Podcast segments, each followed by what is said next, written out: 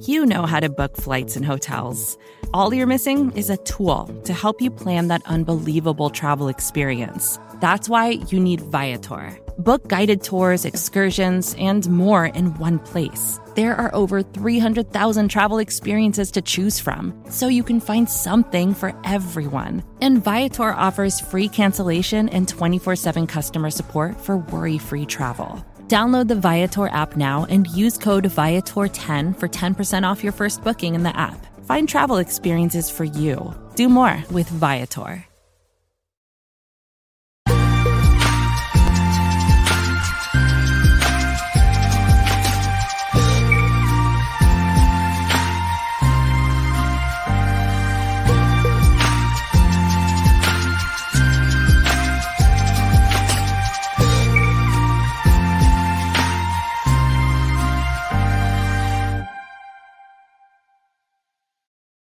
What's up, everybody? It's listener questions live on Friday afternoon, barely Friday morning for some, but it's good to be here talking some Bengals football ahead of a big, big matchup between the Cincinnati Bengals and the Baltimore Ravens. And we are not only breaking down that game for you, but we are going to be taking your questions. The listeners are in control of this episode and we're going to answer your questions. We're going to have a little fun, talk about what's what's coming this Sunday. John, What's going on, man? Been a been a couple of days, but it feels a lot longer. How how you doing, dude?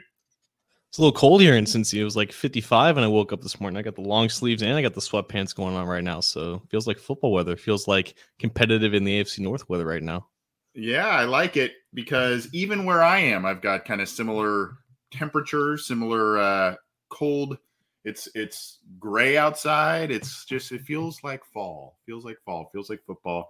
And a big one coming up this week. We are going to be answering your questions. We'll be here for a little while here. So get those over to us however you uh, prefer. We've got the email, the OB insider at gmail.com. We're keeping an eye out there. We've got a number of different live chats that are going on right now, whether it is in the Cincy Jungle post. There's a there's a comment thread there. We've got the live stream on the YouTube channel as well as Cincy Jungle's Facebook page. And of course, you can call or text 949 542 6241. We've already got some queued up. Keep them coming to us. We'll be here for a little while answering your questions. Big weekend ahead. I think I've said that about 17 times already so far, but can't emphasize it enough. John, where do you want to start as we get going with things here? So we had a question from Twitter um, from at Fanatic Cincy. He's asking us about a matchup on both sides of the ball that you, Anthony Cosenza, are looking forward to seeing the most. So we got a matchup from Bengals offensive player versus a Ravens defensive player, and a Bengals defensive player versus the Ravens offense offensive player. I am very, very curious this week, and I know we've got another question, and my answer will probably be a little bit in the same vein with it. I, I am very, very curious to watch what Tyler Boyd does this this weekend. I think the Ravens will do whatever they can to try and double and frustrate Ja'Marr Chase, take the big play away from Cincinnati. Um, you know, T. Higgins, he's been obviously valuable, there, but there's been a couple of drops, and he's had some health issues as well this year. Um, so a little bit of a wild card there. Tyler Boyd had the one huge game, but he's been a little bit of an afterthought in the offense. You know, CJ Uzomah had the big game against Jacksonville. Chase has been a focal point. Higgins has had plays here and there.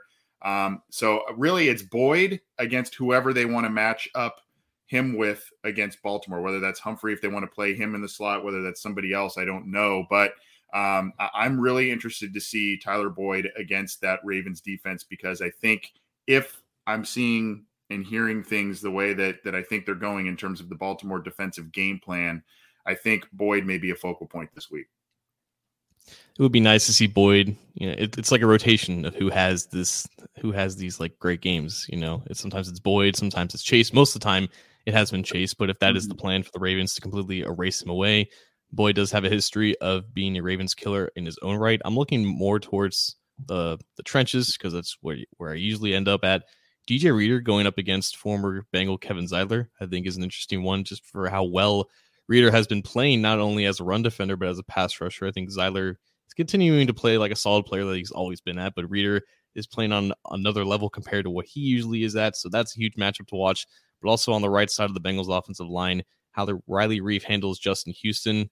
You know, the Ravens, they've kind of retooled their pass rush because they've had some guys leave, but Houston has been basically the equivalent of the Steelers adding Melvin Ingram, just another guy on on the back half of his career, but is still relatively effective. He's winning as a pass rusher 24% of the time on true pass sets, according to Pro Football Focus. Riley Reiff kind of quietly been up and down this year, not exactly a stonewall of protection at right tackle. So his, he's going to have his hand full, hands full against an elderly pass rusher who's still getting it done.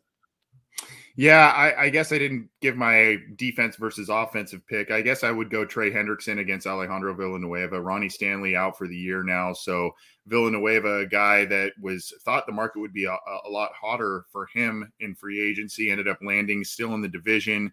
Um, and now is playing a very important position there. Hendrickson going up against him, Hubbard, you know, all those guys on the on the defensive line getting after Lamar and and what – you know, will they be more of a, a contained type defense or what have you? We'll have to see. But um, good question nonetheless there. Let's keep moving on. There is there was an email from Lynn uh, talking about the running back position. If Chris Evans isn't the number two running back now, I don't know who is. Well, well, that would be Perine um, if it's not him. But I understand. I understand what what the you know I understand the sarcasm there. I got that through the email. Uh, do you see him picking up eight to 10 carries a game, John? He should probably. No, not eight to 10 carries, eight to 10 touches, I would say. He's go. more That's valuable as a receiver. I mean, I don't really want anyone aside from Joe Mixon running the ball. If I'm the Bengals, I think, you know, people know me. I'm not the the biggest proponent of using Joe Mixon, but I think when it comes to him, Perine and Evans, he's definitely the most talented ball carrier. And he fits well with what they're trying to do. And he's having arguably his most successful year. So, you know, there's no reason to really give Mixon a lot of breaks rushing the ball because he shouldn't be carrying the ball more than 20 times a game, anyways. But yeah, Chris Evans, I think, deserves to be rotated in more with Joe Mixon in the passing game. And they can use both of them in the passing game. They can kind of get creative, having one in the backfield and having one maybe out wide. But yeah, like at most eight to 10 touches for Chris Evans. I don't think that's an issue as in, any way, shape, or form. But this team is loaded with pass catchers and just guys who can touch the ball and just create plays off of it. So you don't have to necessarily get Chris Evans that involved. But yeah, he's talented enough where he should get his opportunities. Yeah, carries is in touches. That's the the operative word there. I agree with you in touches. And really, I mean, while he's he made a couple of nice runs last week, where he is doing the bulk of his damage is in the passing game as a receiver so far this year. So, um, you know, and as as defenses may be able to do different things against the, the Bengals wide receivers at, at different times in the games, having an extra weapon like that in the passing game is always a nice option. And if the Bengals get in a bad situation in a drive, you know, a second and long, etc., um, you know, that having that outlet to kind of get you back into third and manageable on a on a a lot of times a layup or a, a gimme pass that's kind of sitting right there um, to get you third and manageable, maybe even sneaky a first down there. That's always a, a good thing. I think he needs to be more involved than eh, we've we saw earlier in the year. But um, again, now we've got Perine coming back off the COVID list. He may be in the mix a little bit more, but I, I do think that Evans proved that he can stand up and do a lot of different things the blocking, the running, the catching uh, in extended touches last week. We've got a call on the line, and it's our our good friend Terrell. Haven't heard from him in the last couple of episodes, I believe. Terrell, what's going on, bud? How you guys doing? We're doing all right, man. How are you? I'm doing all right, man. I know you probably didn't recognize my number, man. I actually lost my phone, man. Oh, but, uh, that's not good.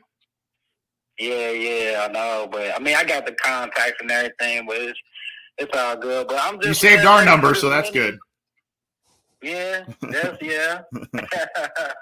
Most the important numbers. Yeah. That's right. That's but, right. Uh, I, I gotta say though, I am ready for this mini uh, playoff game this weekend though, man. It's the uh, talk of the town, and I know everybody laughing about the Logan Wilson and Lamar Jackson thing, but man, it's just so funny how when we down, they love to beat us up, but when we start winning and they know we good, they love to turn into the villains though. And it, I mean, it is what it is. It's cool. I like it though. It's cool.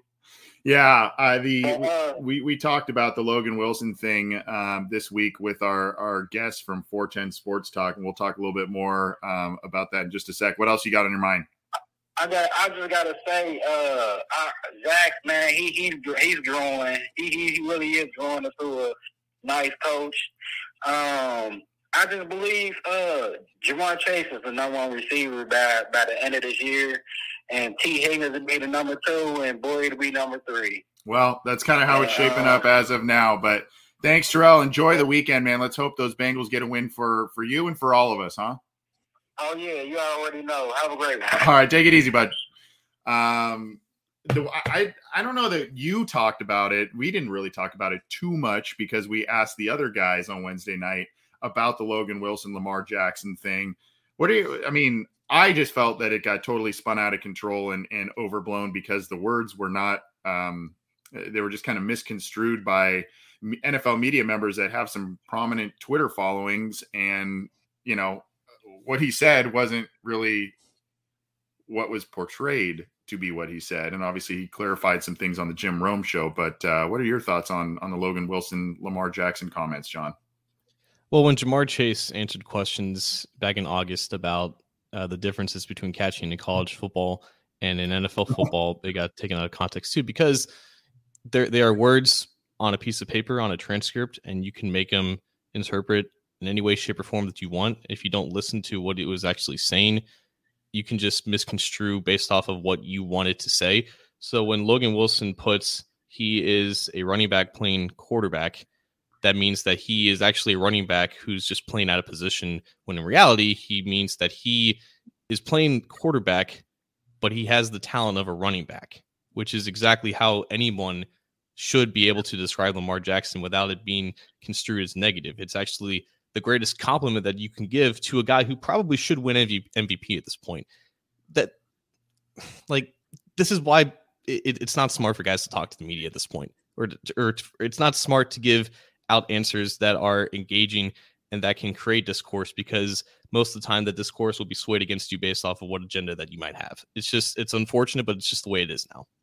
Yeah, and uh, you know immediately I saw the comment and I saw the video on Sunday. I think it was coming across right before we did the the post game show, and I'm like, okay, that, I mean, I, I didn't even think of it as a any kind of slight. And then a couple of reporters took it and ended up running with it and taking it a different direction or letting the masses decide what Logan Wilson really meant. Um, and then, of course, Logan Wilson had to defend himself on his Twitter account and on the Jim Rome show throughout the week, noting what he actually meant and really kind of going back to originally what he said.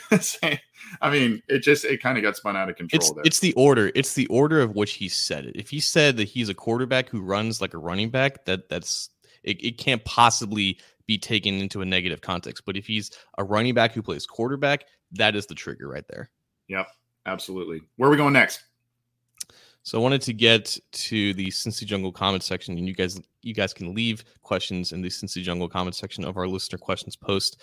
And VA Jungle is asking, how much of Tre Flowers do you think we will see this week, and how much do you expect him to be used in the secondary? Not much. Uh, uh, not this week. I think this week the focal point is you're going to see, um, in all likelihood, you're going to, and I got to check the injury report and everything. We got to keep an eye on everything, but probably going to see more of the Ricardo Allen type of situations that we saw um, in, in week one. And I think there's just going to be an emphasis on the Bengals taking away the the run game. I, I you know, doing things, uh, maybe a spy on Lamar, playing contain with the edge defenders, that sort of thing, um, and uh, having kind of some big bodies out there to try and, and, negate the run game a little bit, try and make them one dimensional. Um, and and even that, Lamar Jackson has proven that he's taken some nice strides again this year in the passing game as well. So even forcing them to be one dimensional isn't going to be easy for them to defend either. So I don't I don't necessarily think there's going to be a ton of Tre Flowers. The big the big caveat there is if there is a massive struggle from Eli Apple, um, which there have been some struggles, but they seem pretty committed to playing Eli Apple out there uh, at, at this point and to Eli Apple's credit, he played pretty well against the Lions, but mm-hmm. it's also the Lions, and mm-hmm. I don't think mm-hmm. anyone on this program can name who the wide receiver he was going up against. Right. But yeah, it's going to be Eli Apple out there. It's going to be Awuzie opposite of him. Unless one of those guys goes down, he's going to be on special teams. Basically, the only reason why he wasn't active last week is because they acquired him so late in the week. Right. I don't know if he got it through protocol. He barely knew the playbook. It wasn't like a Quinton Spain situation uh, last year when they when they picked him up off the practice squad. So he's going to be a backup who maybe plays special teams this week. Right. So let's kind of talk about this a little bit, kind of a, a continuation question. We got a text from the 330 area code. Um, will Zac Taylor install wrinkles this week um, that are specifically designed for the Ravens? Uh, so I I'm assuming that is maybe more on offense type of a question because he is the play caller and he does have his hand more into the offense than on defense. But uh, what do you think on that one, John? Yeah, there's a lot of people asking uh, any new wrinkles, any new schemes to face the defense that consistently gives this team you know troubles, and just how to avoid a slow start in in, in all in itself because that's been another big problem. I think it just comes down to execution, man. I think their concepts that they're trying to work that they are trying to roll out are fine, but when they don't work, people are like, okay, we need to switch things up. They need to try something different. It's just guys actually executing better. I honestly do think that. I honestly think that like they didn't have any. There wasn't any conceptual issue with how they were trying to do things last year. They just couldn't block. They couldn't block anyone on the Ravens defensive line. They had no idea when blitzes were coming. Joe got abused back there.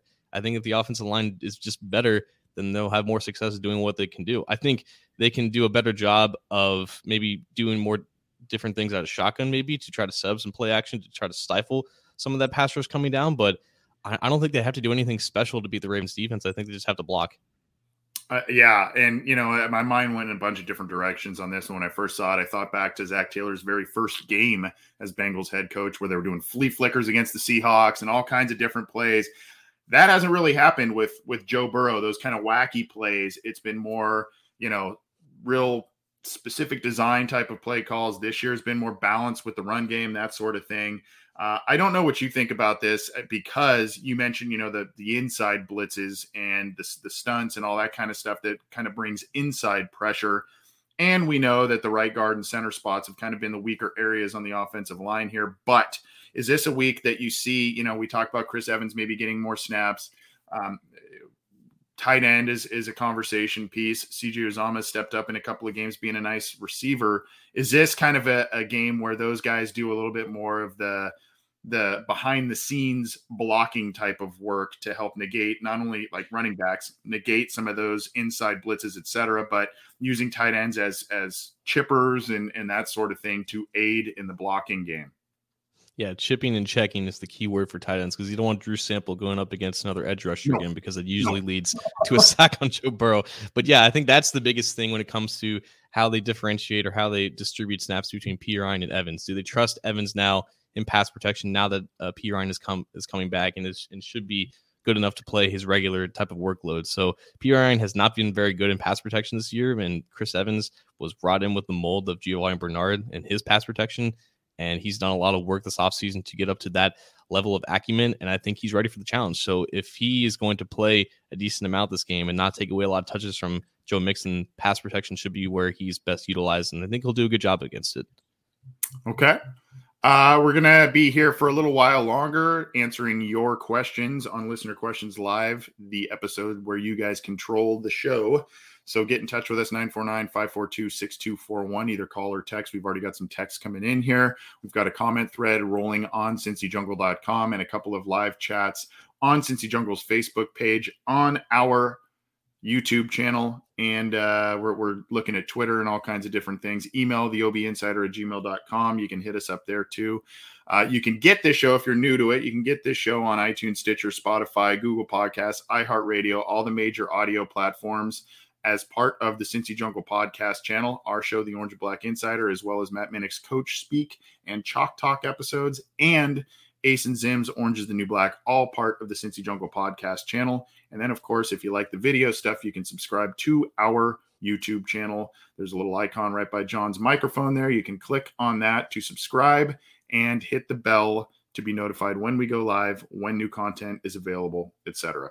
With threats to our nation waiting around every corner, adaptability is more important than ever. When conditions change without notice, quick strategic thinking is crucial. And with obstacles consistently impending, determination is essential in overcoming them. It's this willingness, decisiveness, and resilience that sets Marines apart. With our fighting spirit, we don't just fight battles, we win them. Marines are the constant our nation counts on to fight the unknown. And through adaptable problem solving, we do just that.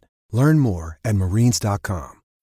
When you need mealtime inspiration, it's worth shopping Kroger, where you'll find over 30,000 mouthwatering choices that excite your inner foodie. And no matter what tasty choice you make, you'll enjoy our everyday low prices, plus extra ways to save, like digital coupons worth over $600 each week. You can also save up to $1 off per gallon at the pump with fuel points. More savings and more inspiring flavors make shopping Kroger worth it every time. Kroger, fresh for everyone. Fuel restrictions apply. What do we have next, John? So there, we got some questions about the trade deadline coming up. I think someone yeah. asked about um, the Bengals potentially trading for a tight end. Recently, the Philadelphia Eagles traded uh, Zach Ertz to the Arizona Cardinals. Outside of that, I don't know another tight end that's particularly on the trade deadline. But I guess Anthony, what are your thoughts on them maybe upgrading behind CJ Uzomah at the deadline? Because this is not something that the Bengals usually do.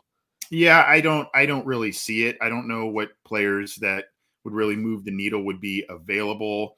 And if they were dissatisfied with who with their tight end group, maybe it would maybe they would call up a, a, Thad Moss on the active roster instead of making a different move there. But they seem to like Mitchell Wilcox as a special teams guy. He gets the occasional offensive snap.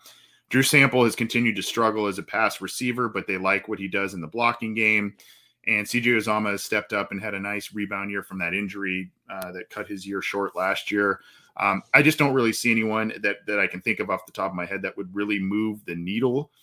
I, I think the Bengals kind of made their trade move, if you will, quote unquote, by the Flowers pickup on waivers. I think that may be one of the, the moves they were looking to do to bolster the cornerback group.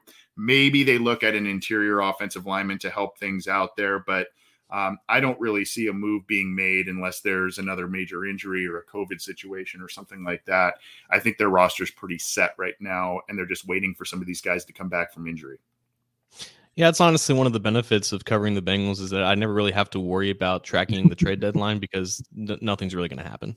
Yeah, yeah. Only only back in 2011. That's that's the only time that uh, you know some of that stuff happens. I mean, there's been a couple of others, but uh, yeah, I, I just and if it is something i don't think it would be something that would be like oh wow this is like you know something something crazy but i just i don't know. I don't really see that being the case but we'll see. Stranger things have, have happened I, I guess.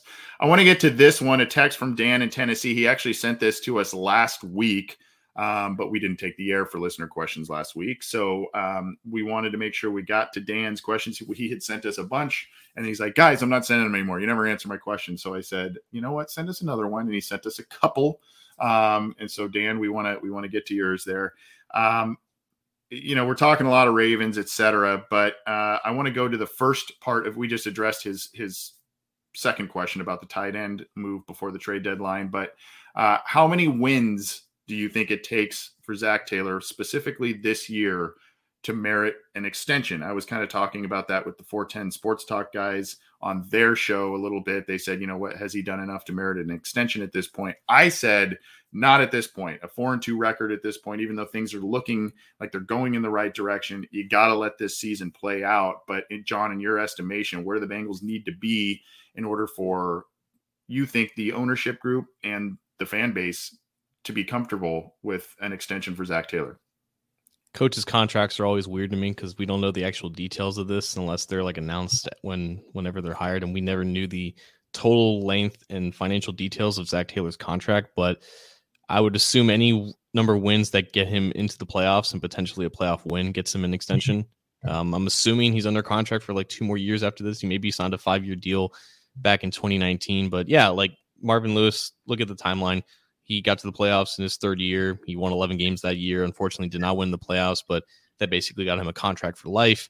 If Zac Taylor does something similar, gets into the playoffs this year, is competitive in the playoffs, even gets a playoff win, I think if he didn't, if he doesn't just get an extension, he at least gets some verbal loyalty from the Brown family to say like, okay, we're, we're bought into your vision completely, even more so than we are when the season began, and you're going to have stability going forward. Yeah, I just, you know, if I was to be comfortable with that, um, I I'd like to see a a winning record if possible this year, or at least very, very, very close to a winning record this year. Um, and then, you know, I still would maybe wait if there is kind of that five year contract structure that you talked about. I would still maybe wait to see how things start playing out, maybe even to early next year to make sure that things are still continuing on the upswing.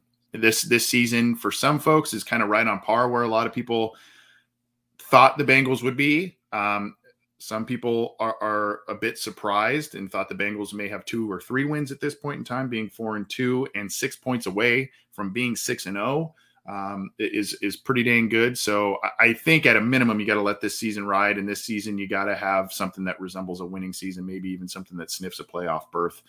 And fortunately, they need to. Uh, they're in position to do so. The other thing, John, it's it's been very nice. that Zac Taylor has beaten the Pittsburgh Steelers the last two times he has faced them and done so in pretty dramatic and, and emphatic fashion. But you need to start getting the occasional win against the Baltimore Ravens. You need to uh, gain a little consistency with the Cleveland Browns again. And I think those are areas that this ownership group should and will look at when talking about extending Zac Taylor. This week ago, this week will go a long way to do that. We have a question from Brandon Bachelor, but not spelled like Bachelor in YouTube. Do you guys think the Ravens will put up 30 points on us Sunday? Our defense has not given up more than 24 points in four quarters. This is an interesting topic that I think Joe Thomas also brought up in his um, prediction of the game on NFL.com. What do you think? What do you think about this defense going up against the Ravens offense? There's there are some worries there. Uh, you know, you mentioned I think on our show Wednesday it was a good reminder that there was a performance last year where the Bengals allowed just what three rushing yards from from Lamar Jackson or something to that effect uh, in one of the games. They still got blown out by three touchdowns, four touchdowns in that game, so it didn't really make that big of a difference. But it is a promising sign. Now this defense seems to be improved. They seem to have gathered a lot of the pieces that they have wanted. They've remained largely healthy, knock on wood. So I, I think uh, you know I, I think we should expect a a pretty pretty decent performance by the defense in this one. I I what I don't know is if the defense will play try and play more of a an aggressive like force a turnover, really good try and get after Lamar and gamble with with the sack opportunities type of situation or if they're going to play a little bit more kind of like what they've done which is yeah, they get the occasional turnover, they get some sacks, but it's been a lot of just get off the field right? It's been it's been let's let's get off the field type of stuff. Let's force the punt and, and go that route instead of the pick sixes or the the gambling type of defense. I don't know that that's going to change this week. My my guess is they're going to try and play it the way that they have in, in these first six games here, where they're just going to say, hey, you know, let's let's just get off the field. However, we can piece that together. Um, I don't know. I, I don't. I'm not expecting 30 plus points by the Ravens this week, but I I expect them to be into the 20s. I, I think blitzing Lamar is is just not a smart idea because if if you try to do so, you're leaving your second level very exposed, and there's no quarterback who I would be more confident in of, of evading just free rushers than Lamar Jackson. And that's just asking to give up big plays unless um, somehow you're able to to entirely collapse upon him, which again is very hard to do. I think in the last two years we've seen the the evolution of their scheme against Lamar, basically to try to go with, with, these heavy boxes and put three linebackers on the field and play a lot of contain, primar- primarily because they want to take away his rushing ability, but also maybe they didn't have um, a lot of confidence in their pass rush just getting to him with just four guys. I don't know if that changes this year because they should have more confidence in their front four penetrating the Ravens offensive line in pass rushing situations. So maybe we see some similar things, but maybe they're more confident in their pass rush just getting to them, and that could lead to more success well uh, without having to roll out a lot of the same schematic things that they've done in the last couple of years. So the defense is more equipped to just defend Lamar on its own, but they also have decent tape on how they've been able to do it in the past. Right. Good point. And I I've said this, I think I think you agree with me, but a lot of these acquisitions that are now healthy and playing for the Bengals on defense in this game coming up here on Sunday, DJ Reader, Trey Hendrickson, um, Larry Ogunjobi, your draft picks of the linebackers from from last year, that sort of thing.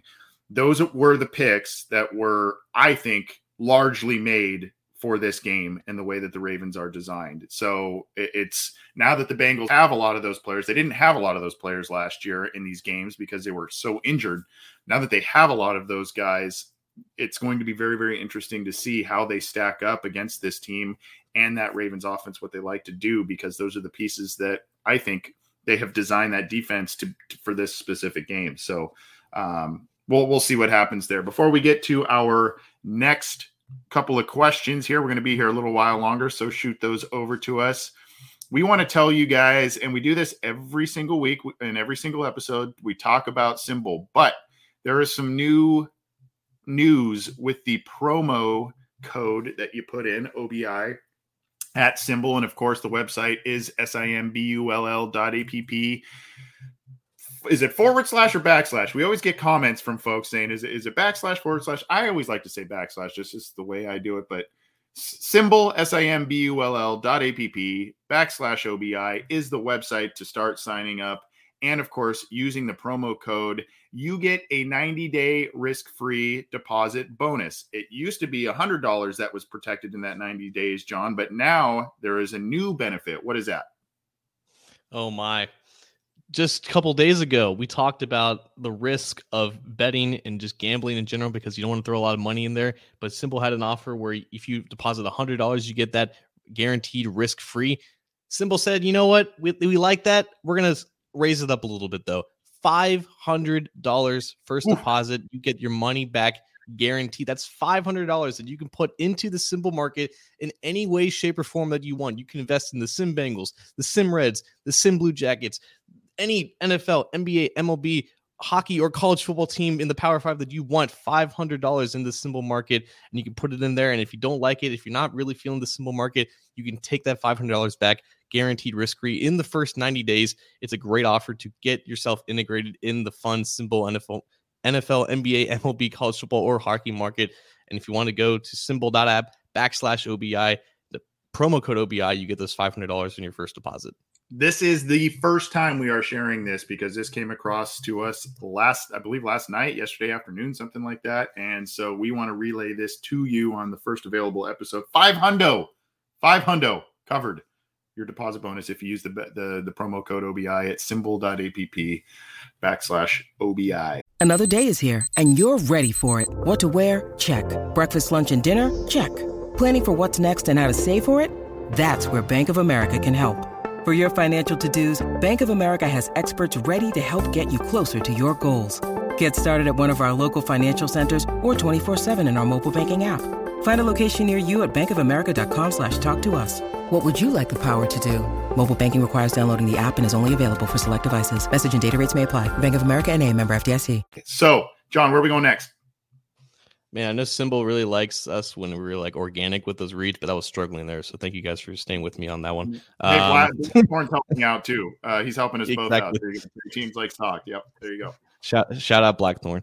So we had a question from uh, Matthew Steinmetz in uh, the Facebook chat, and this is topical, and not necessarily the greatest reasons, but do you guys think this week is Tyler Shelvin's week to finally get activated and get some playing time versus the Ravens in the rushing attack. And that's a talking point that we brought up right around when mm-hmm. Shelvin was drafted. Like these are the games where Shelvin can potentially make his mark. Um, and this was almost a week where that was going to happen because you had Josh Tupou on yeah. the injury report earlier in the week with a knee injury. Then Tupou returned to practice. And unfortunately, on Thursday, none other than Tyler Shelvin himself popped up on the injury report with an illness, and he is officially questionable for the game uh, on the injury report. So this could have been a Tyler Shelvin game, but unfortunately, of all the weeks, this is actually the week that Tyler Shelvin is on the injury report and probably can't play even if the Bengals needed him to. Yeah, that's where I was. I mean, you you you hit it on the head there. That's kind of all the the recent happenings with this situation, and and Shelvin, I, again, one of those guys that they've accrued that just seems to be a good fit and for this specific game. And then, of course, you mentioned the Tupou injury that popped up on the injury report earlier this week, and you kind of go, "Well, this is this is Shelvin time here," and now it's not looking like that that will be the case. But we will we will see. I, I don't expect him to be active because of his late addition, especially when you get added late in the week. Uh, it makes it very difficult for for a player to come back from that. We don't. I don't think we know exactly what the illness is, right? I mean, he hasn't been. He, he's not on the COVID list, right? Um, yeah, yeah, but yeah, yeah, uh, but we saw. I mean, we saw what happened with Jackson Carman last week, and and Perine was on the COVID list for a while. So I don't know. I'm not very optimistic. Normally, like you said, normally I would be optimistic that this would be his week, but I guess not. Yeah, it's that time of year. Like I, I was, I was feeling a little bit under the weather earlier in the week when the weather started to turn, and maybe that's the that's the case with Tyler Shelvins practicing out in the cold sometimes. Unfortunately, like if he was here last year, you know, when everyone was going down to defensive tackle, he could have got those opportunities, but yeah, he, cho- yeah. he, chose the wrong year to be the fifth string um, defensive tackle for the Bengals. Right, right. Uh, let's go to. We had a text. Um, gosh, we got a couple of good texts here. Uh, Tyler from 513 texts and says, uh, I think we need a break talking Ravens for a second. If we if it were to start today, what would your top three positions of need be in your first round unicorn pick um, for, I, I, assume, for the Bengals, meaning next year? Uh, it's not actually Tyler. He said mine would be Tyler Linderbaum. So I don't know who's I don't know who this is from five one three. Um, so uh, Tyler Lind- Linderbaum would be his or her pick from 513 what what are your needs? And if you got a guy that you go hey let's let's target that guy i don't know. What do you what are you thinking? It's early. Uh, we haven't had time to dive into that too much but what do you think? Yeah i would say centers up there probably third on my list of, of potential needs but you go in no particular order right tackle and cornerback. Um, just going forward they need someone beyond riley reiff and they need someone beyond Trae Waynes. So if I had a unicorn there, right here in UC, Sauce Gardner. Yeah, yeah there you go. That's the guy. Yeah. uh, I, I would I would like to see them and, and they like to do this, but I would like to see them find a guy, whether it's in the first round or the second round, a guy that they feel can give you guard center flexibility. Because there's there are still questions. I mean, I think I think Jackson Carman's headed in the right direction at guard. Um, but you've got D'Ante Smith, who you had high hopes for. Uh, he's now got a knee injury done for the year. You know, is he going to be your right tackle? Is he going to be a guard? Quinton Spain playing very well this year, but he's on a one year contract. Trey Hopkins struggling coming off of the knee injury, still out there playing and, and doing his thing, but struggling a little bit. So I think if they could find a guy that they feel can give them guard center flexibility, a guy that you can plug and play at either spot, um, maybe any of the three interior spots, that would that would be something that I think you really need to look hard hard at. Agreed. We got we got to address a couple questions here from Sixer Alex. Um, he's been asking about 30 times about Darius Hodge, and I think he also asked about Thad Moss. So just real quick uh, from my end, uh, no, Darius Hodge will not play this week. He is not above Wyatt Ray on the depth chart, and yep. Wyatt Ray is healthy. So there's that. Thaddeus Moss is also currently on the injury um, injured reserve for the practice squad. Sage Ohio says, "Are you related to Hodge?" um, yeah, unfortunately, you know, and, and, this is this is what we tend to do in terms of guys like, you know, we can go back a, a ton to so many of these guys, right? It, it's it's Hodge this year. It was uh, touchdown Jesus a few years ago, right? Uh, I, his name's escaping me at the moment, but is the the wide receiver out of Wisconsin Whitewater. Um, he was a, a, preseason hero. Dane Sanzenbacher. You can say DeQuinn Evans. He was a guy that went, I think, to K- Kentucky. So a lot of local Bengals fans really liked him. Um, and and so and none of these guys they shined in preseason and they never did anything in the pros. Not saying that will be the case for Darius Hodge, but we got to be a little careful in terms of these preseason heroes and automatically, especially when they're when they're rookies or, or very young players. Um, you know, it, it's a it's a lot different going in preseason games and excelling than it is going against top starter caliber talent in the NFL in the regular season. It's just a lot different. So they seem to be more comfortable with Wyatt Ray as the rotational piece. They like what Cam Sample has given them as a rotational guy. And until there's probably, unfortunately, an injury or someone's just not doing what they're supposed to be doing, he's probably going to be wallowing on the bench. But in fairness to Sixer Alex, I think I would like to see Hodge eventually, and I think this is a decent matchup for him. The problem is if they want to use him primarily along the right edge, that's taking Trey Hendrickson off the field. And taking Trey Hendrickson off the field right now is basically diminishing the Bengals defense to yep. a point where they probably can't operate. So maybe if you want to use Hodge off the left edge and give Sam Hubbard a break, I wouldn't mind that. But for, for right now, Hendrickson's playing so hot, you don't really need to take him off the field. Yeah, and there, it's not like there's an absolute dry spell on on sacking the quarterback like there was last year. If they, if that becomes an issue, then yeah, you got to probably look at mixing things up and getting a guy like that in there that you think can maybe give you a, a some kind of a spark, even on a very very limited snap basis. By the way, our buddy the Orange Arrows, it reminded me Jake Kumerow. That was the guy's name. Thank you so much. We're we're diving into all kinds of different stuff. So his name just briefly briefly escaped me. Um, let's uh, let's keep going here. Are, are, you good on time, John? If we get to a couple more, time is never a factor for me. okay, let's see. Um, I uh, this is from six one four. I I don't want to be a skeptic, but I am highly concerned about our offensive line still when I just watched the game, and even with the Lions, there was a lot of push up and down the line. Also, I don't know if you saw if you guys saw this on the TV broadcast, but Duke Tobin had a headset on. Um, Anthony, I shot you uh, DM on Twitter with the image. Um, not that it bothers me, but found it interesting. I'm sorry if I did not respond to that DM. I, am not the best Twitter guy. I apologize, but um, first of all, I, there's a couple of questions here. The one thing I saw, the offensive line actually got surprisingly good grades. Even Trey Hill, the guy who struggled and was pulled in the game, uh, had a I think he was in the mid 60s for Pro Football Focus grades. Uh, Jackson Carman actually had a pretty decent one. Um, uh, yeah, he was one of the top top rated guys in the week, although his snaps were limited because he left with the illness, etc. Uh, so a lot of the guys, Riley Reiff struggled a little bit, but I did notice even on that that one deep chase ball. Um, Jackson Carman kind of got bowled back, but I think he was taking on two guys at this at the time with uh, on that deep throw.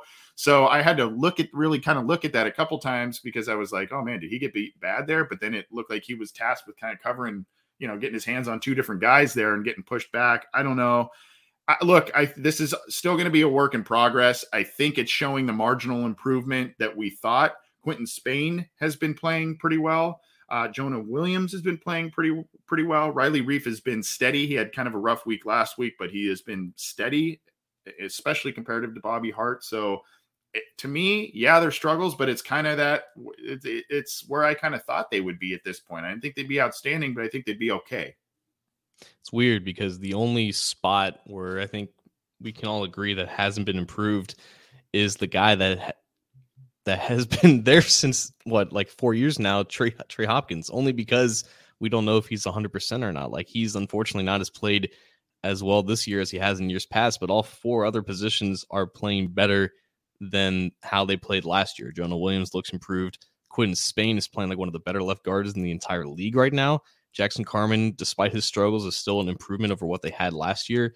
And Riley Reiff, despite his occasional struggles, is obviously better than Bobby Hart. So there is improvement on 80% of the offensive line, and the 20% that's not improved is just because the guy could be still injured and it's not 100% ready to come back. Or that's just the case of Trey Hopkins being 29, 30 years old, coming off yet another torn ACL. Maybe this is just how he is for the rest of his career, and this is just kind of just the tipping point of how he unfortunately goes downhill maybe from here. So it's improved, but yeah, I, I understand the the persistent skepticism regarding to it because – just because it's improved doesn't mean it's it's above average by any means. And against a good pass rush and a good scheme against the Ravens, it could potentially potentially lead to trouble. I, I want to say this: it's easy for us, um, and we've I, I, think we've been politely critical of Trey Hopkins. Uh, I, I want to say this: not only should we be understanding based on, like you said, coming back from the knee injury, and did so. We we constantly need to remind people that he did he injured in the last game of the year last year. So I mean, yeah. it, it's it, he the fact that he is starting right now is is a near miracle. And on top of that, even if this is kind of the last season or he never regains his form after this injury or something, that's a guy that I respect the hell out of what he's done for his career because he bounced on and off this roster, never really got a shot. They tried him at guard, tried him at center, played him at tackle. They've done all kinds of different stuff with him over the years. And he groomed himself uh, into a starting center in this league, and for a while was until this year really was was pretty decent uh, at the center position, and came to the rescue when Billy Price was a, a failure of a first round pick. So, you know, I, I know it's easy for all of us I, I, to bag on Trey Hopkins and what we've seen this year, um, and it hasn't been good. But I, just I still respect what he has done and and the fact that he came back as soon as he did from this injury. Yeah, I almost feel dirty for like saying that stuff about Trey Hopkins because I there's there's there's not a lot of other players on this team that I love more than Trey Hopkins. Yeah. I, I, think you you summarized his entire career very beautifully there, but just like the fact that he went from like left guard to playing tackle in the preseason to playing right guard for for like half a year in 2017. If they had just tried him out at center before the 2018 season, I don't know what different trajectory the offense line takes, but it probably takes a much better one because then they don't draft Billy Price. They're not forced to take a center in the first round of that draft because they have a guy in Trey Hopkins that can fulfill that role better. And they kind of just lucked into that when Billy Price got hurt in 2018. So he's been nothing but a, a stable sense of consistency at basically five different positions. And for being a guy who wasn't drafted and had several injuries the first three years of his career, he is the epitome of a good NFL story. Yeah for sure. 100%. Uh, we're getting a lot of questions, John, about just kind of some updates on guys who have either come back from IR return or guys who are on the injury report. I'm seeing Mark Fry here asking about Hendrickson today. Um, I'm seeing Shorty D17. What are we hearing on Khalid Kareem? There was another question, I think, in our, our comment thread on Cincy Jungle asking about Adeniji, who was cleared to practice this week after tearing that pec and having – surgery on that. I was a little surprised that he came back as soon as he did there personally. But um, your thoughts on some of these guys that are being mentioned here: Hendrickson, Khalid Kareem, um, and and whatnot. Yeah, so Khalid Kareem was cleared to practice last week, and mm-hmm. because Ricardo Allen was cleared to practice a few weeks prior, and he immediately came back to the active roster, that created the assumption that that was also going to happen with Khalid Kareem, but that has not happened. And then Zac Taylor has said that they're going to give uh, Kareem like one more week of practice and then reevaluate if he's ready. But they only have, I think, a three week window to actually activate him back to the roster. So basically, he better be ready by next week, or else they'll have to put him back on on IR or something like that. With the Adeniji, yeah, so he was placed on the non-injured list uh, before the season began, which gave him six weeks to recover but then to be able to come back, I don't I don't know if that's also a three week window for him to come back after he's cleared to practice. But if that's the case, then we might see him like after the bye week. Yeah, and then Hendrickson was limited this week with a a shoulder injury, limited Wednesday, limited Thursday. We're waiting to see what happens here on Friday. I would still think he's a go, um, just personally, but I, I don't know how how bad that situation is. We got to hear more as the the situation unfolds Friday here. But uh, that's it's not good. But I, I don't think we've been hearing any kind of doom and gloom stuff with him, have we? No, I think he, so he was a full participant according to uh, Rob. Was he? Was he today? Yeah. Okay. So if he's limited, limited, then full, he's he should be fine. Yeah, I think I think I think he's good. It might have been just a little precautionary thing there. So a couple updates on some of those there. Uh, let's get to maybe one or two more and hop out of here, John. What do you think? Uh, sure. So this is the question that I can't answer, but maybe you can answer, Anthony. Um, Andrew Seiler is asking. Oh God, is he is he the only one who thinks Big Ben looks like the monster from Ernest? uh, Scared Stupid? I don't know what that is. Uh, er, you don't know what Ernest Scared Stupid is? Ernest was no. a a guy, a character that was created in like the 80s and 90s, and he had these kind of sticky deals where it, you know he had a saying, you know what I mean, Vern? He was just this like kind of just this caricature of a of a guy, and I don't know if he was. I, I don't know if it was like a regional thing or whatever. He was just kind of this different cat, um, and it's hard to explain. These movies are just slapstick and stupid and whatever, but you know they're good for a couple laughs or two. Uh, I, I don't unfortunately know what the monster from Ernest Scared Stupid looks like. I guess I could I could pull that up and we can maybe. Apparently, it looks like a Ben. So okay, well there yeah there you go. I've seen a lot of different uh, caricatures of of Ben as well. I've seen him as the the. the bad guy in Goonies, one of the monsters in Goonies. I've seen all kinds of different things. So I, I don't know. Ben blocked me once, um, and he since he on Twitter, and he has since unblocked a bunch of people on Twitter. So I'm not going to sit here and call him this, that, or the other thing. But we'll we'll put this out there from Andrew, and we'll let the masses decide on what what they think about about Ben Roethlisberger, who is just still a villain, villain, villain in um, Bengals minds. There there are a lot of others to get to. Uh, and we appreciate all of the, the the questions. I have one, I guess that I I put it out on Twitter because I heard it on my ride home this morning. I, I was at physical therapy, and then I came home, and on that ride home, I was listening to Colin Cowherd, John, and I don't want to I don't want to like slam Colin Cowherd, and I don't want to misquote him, but essentially, there was a quote this week by Phil Simms calling Joe Burrow the next Joe Montana.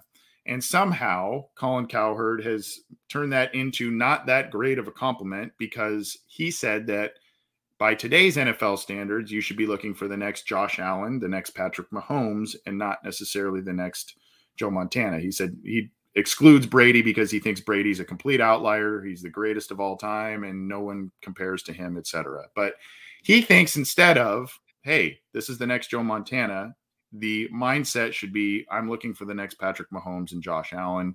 Huge guys, big armed QBs that can uh, run a, a, quite a bit as well. I don't know. I, I, I, it's. I guess my question is, what do you what do you think of that? I, I know you don't like giving Colin Cowherd airtime on our show, but what do you what do you make of that kind of take on that? I just I've never heard of someone taking that compliment and going, yeah, that's not that great of a compliment. Well, honestly, I kind of agree with Cowherd a little bit. I, really? I think no. Like, all right, so here's my perspective. 2014, I was infatuated with the idea of Teddy Bridgewater to the Bengals. I thought that he was going to be the next great quarterback because Teddy embodied the qualities of Brady, Manning, and Brees with pocket footwork and pocket manipulation and touch and stuff. And Teddy is still a decent quarterback, but we've seen the evolution of what makes a great quarterback, and that evolution is in the form of Josh Allen and Patrick and Patrick Mahomes. Uh, when those guys hit, unfortunately, not all those guys with the big arms and, and the and the mobility they don't always hit. You know, some some traits are more stable in what translates into good into good professional quarterbacks. But I agree in the sense that you know, like Teddy and Tua, like those guys with their limitations, they don't stack up to the other great quarterbacks. With that being said, the full film Phil Simms quote was Joe Montana is one of the greatest quarterbacks of all time. Joe Burrow's a little quicker, probably a little bit more athletic, and maybe a little bit of a stronger arm than Joe Montana. So Cowherd took the Montana comparison quite literally too literally and did fail to mention the fact that Simms classified Burrow as a more modern version of Montana that could survive and compete with the likes of the other quick and strong arm quarterbacks. So cl- close calling, but not quite. Yeah, and I don't think he was saying it's it's not a compliment. He just was saying that's that shouldn't be the bar, um, and that shouldn't be that great of praise because of today's NFL and where where it's headed, et cetera, et cetera. So I don't, you know, I don't. uh I didn't know what to make of it. I was listening to that on my drive home. I'm going, what? I just, why is that like a, a thing? I just, it, it kind of left me speechless a little bit. But I, I mean, I look, of course, you want to get those the the big guys, the the prototypical six five type of guys, guys that can run, guys that have the cannons of the arm. And obviously, in the case of Josh Allen, if you're not that accurate when you come into the league, you develop higher accuracy. But you've got one Super Bowl between those two guys and what, four with Montana? So, I, I mean, I think if you're looking at that and you look at the type of quarterback, you know, there's been some Brady talk with with Joe Burrow. I think the Montana comparison is apropos as well. Just, you know, enough athleticism, enough arm strength, and the ability to win, the ability to carry a team on your shoulders, and the ability to distribute the ball to a lot of different other talented weapons on a team and use those weapons in a really efficient manner. All of those are compliments, and that's what Montana excelled at, and being quote unquote Joe Cool in those tense moments. And I think that's where, where you see a little bit of Joe Burrow as well in those tense moments in games.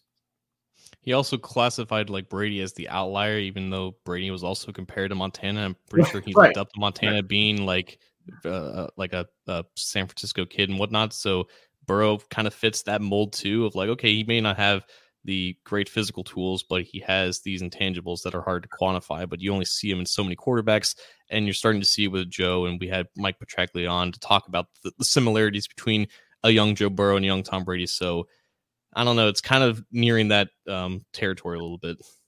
Yeah, yeah. Anyway, I had to get that one off my chest before we get out of here. Are there any other questions you want to get to before we hop out of here? We're closing in on an hour here. No, but I have. We're we're, we're gonna get trendy a little bit. I wanted yeah. to, I wanted to ask you like a hypothetical that was originally something on the internet in 2014, but um, m- my generation social media has kind of brought it up. Um, it kind of gave it new life and rebirthed it a little bit. So Anthony, it's basically a hypothetical would you situation. Okay. You, you get $10 million and hmm. are granted immortality.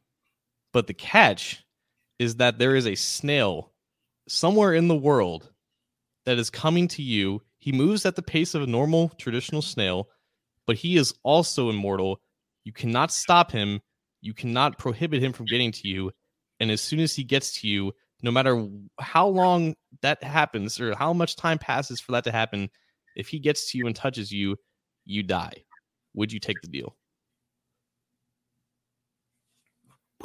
Uh that that is mind blown stuff. So what I, I don't understand is the caveat that I can move around and and try to try to avoid you, you him. Can do, you, you, you can do whatever. Like you can't put the snail in a box because the snail will like basically phase through the box. The snail it has its own agenda. He's got the drive of just an unrelenting force of nature.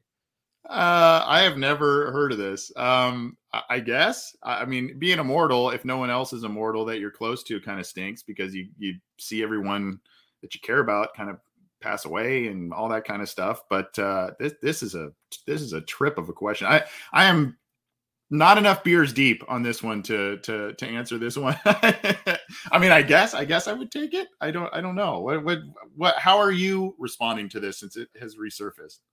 I, I think it's it's beyond just you versus a snail. Like anyone can avoid the snail. You can always just move away from the snail. You're mortal. You're rich. You can you have all this power to do whatever you want. It's basically how you confront the fact of mortal or like immortality. Are you comfortable with the fact that nothing in this life can kill you except this this seemingly unimposing f- figure, but he has the power. He is the only one that has the power to basically end your life. And are you okay with just living thousands or maybe millions of years going away from this little tiny Gary snail moving at like point zero zero zero zero zero one miles per hour, but with that speed comes the inevitable fate of your untimely death.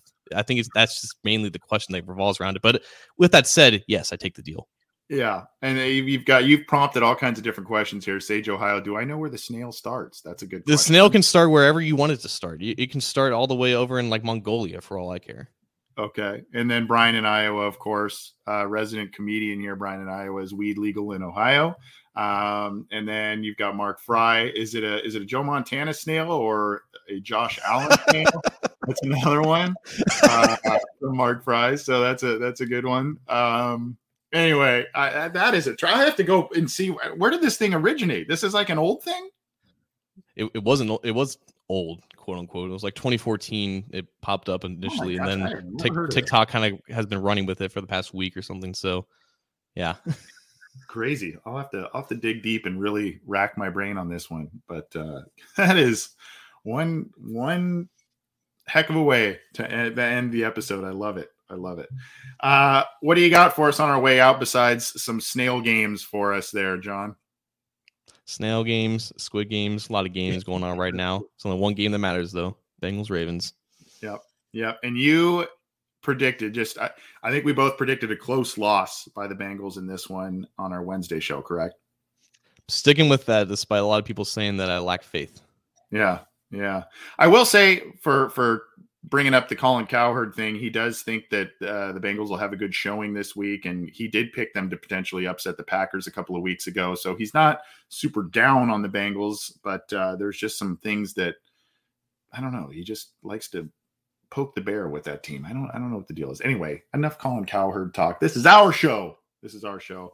And this is the Orange and Black Insider, part of the Cincy Jungle podcast channel. Get this show on all the major audio platforms. Subscribe to the Cincy Jungle podcast channel where it's the Orange and Black Insider. Orange is the new black from Mason Zim. and of course Matt Minnick's Chalk Talk and Coach Speak. You can find those there.